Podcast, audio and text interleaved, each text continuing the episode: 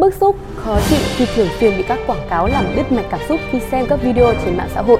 Sự thật sau những chiêu trò này là gì? Liệu công dụng của các bài thuốc có đúng như những gì họ nói hay không? Tất cả sẽ có trong bản tin ngày hôm nay.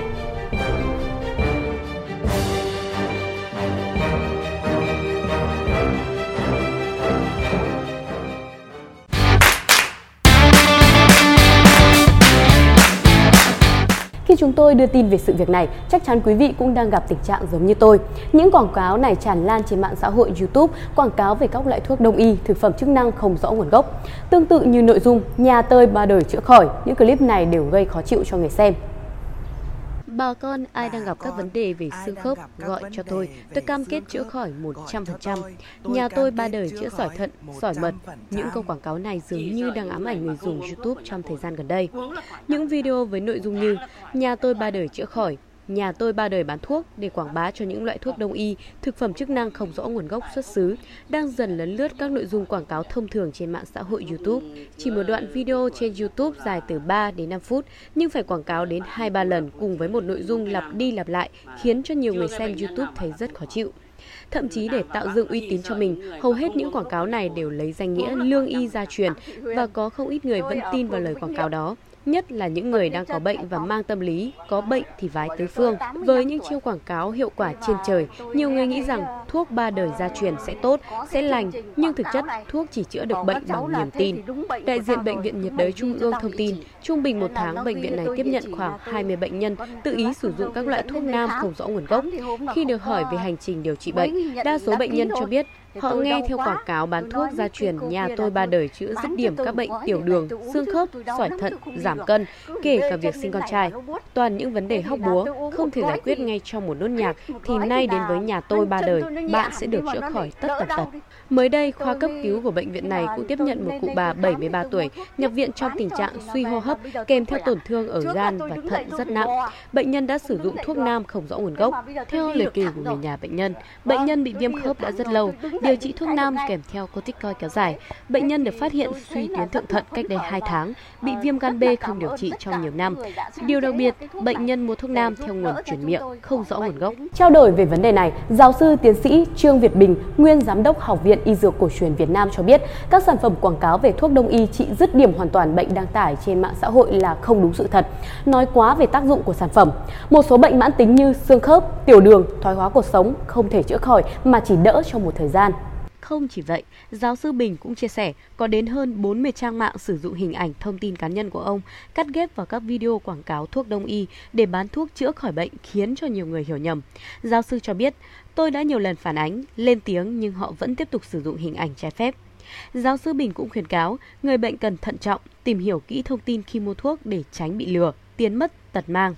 Bởi lẽ, mua thuốc trên mạng sẽ gặp phải tình trạng thuốc không đảm bảo về chất lượng và không có thầy thuốc chịu trách nhiệm. Do đó, nếu có bệnh, vẫn nên đến các cơ sở y tế uy tín để được thăm khám và điều trị theo đúng phác đồ của thầy thuốc. Những clip quảng cáo này ám ảnh đến nỗi mà cư dân mạng đã biến những câu nói khô khan đến buồn ngủ này thành vũ điệu hài hước đến bắt tai như này. Chính vì thế, bài ca xương khớp remix cùng với điệu nhảy theo phong cách tập thể dục đã được cộng đồng mạng cho ra đời. Vẫn là giọng đọc khàn đặc trong video quảng cáo. Bà con gọi cho chưa khỏi xương khớp. Tuy nhiên, nó đã được kết hợp với một tài điệu âm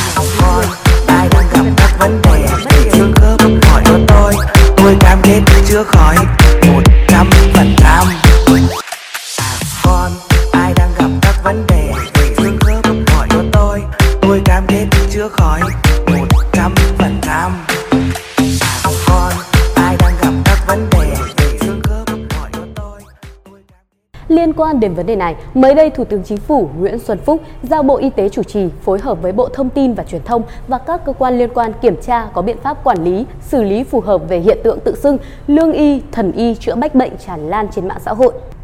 Theo thống kê của Cục An toàn Thực phẩm và Bộ Y tế, từ đầu năm 2020 đến nay, Cục đã xử phạt 45 cơ sở kinh doanh với tổng số tiền là 2,9 tỷ đồng. Trong đó, đa số vì hành vi của các công ty là quảng cáo các sản phẩm không phù hợp với tài liệu theo quy định. Vậy, hành vi vi phạm các quy định về quảng cáo thuốc sẽ bị xử phạt như thế nào?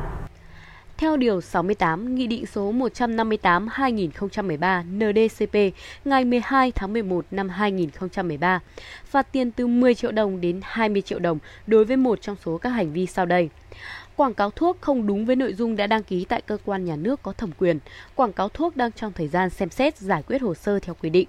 Quảng cáo thuốc theo tài liệu thông tin quảng cáo đã đăng ký hết giá trị. Quảng cáo thuốc chưa nộp hồ sơ đăng ký quảng cáo thuốc tại cơ quan nhà nước có thẩm quyền.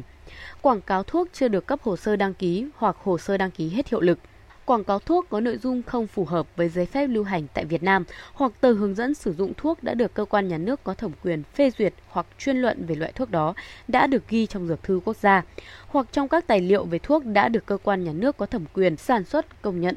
Quảng cáo thuốc thiếu một trong các tài liệu sau: tên thuốc, tên hoạt chất, chỉ định, trừ các chỉ định điều trị bệnh lao, bệnh phong, bệnh lây qua đường tình dục, bệnh ung thư, bệnh khối u, bệnh đái tháo đường hoặc bệnh rối loạn chuyển hóa tương tự, chứng mất ngủ kinh niên và chỉ định mang tính kích dục, chống chỉ định hoặc khuyến cáo cho các đối tượng đặc biệt như người có thai, người đang cho con bú, người già, trẻ em, người mắc bệnh mãn tính, tên, địa chỉ của tổ chức, cá nhân chịu trách nhiệm sản xuất và đưa sản phẩm ra thị trường.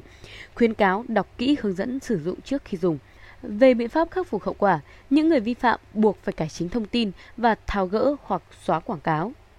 Nhiều ý kiến cho rằng chính lỗ hổng trong kiểm duyệt nội dung đang dần khiến cho YouTube trở thành nền tảng quảng cáo trá hình cho các loại thuốc đông y, thực phẩm chức năng không rõ nguồn gốc xuất xứ. Vấn nạn quảng cáo không đúng sự thật như thế này, ngoài sự vào cuộc tích cực của các cơ quan chức năng thì cần có sự cảnh giác từ phía người tiêu dùng trong tình trạng này thì những tình trạng xấu như vậy mới hết đất sống.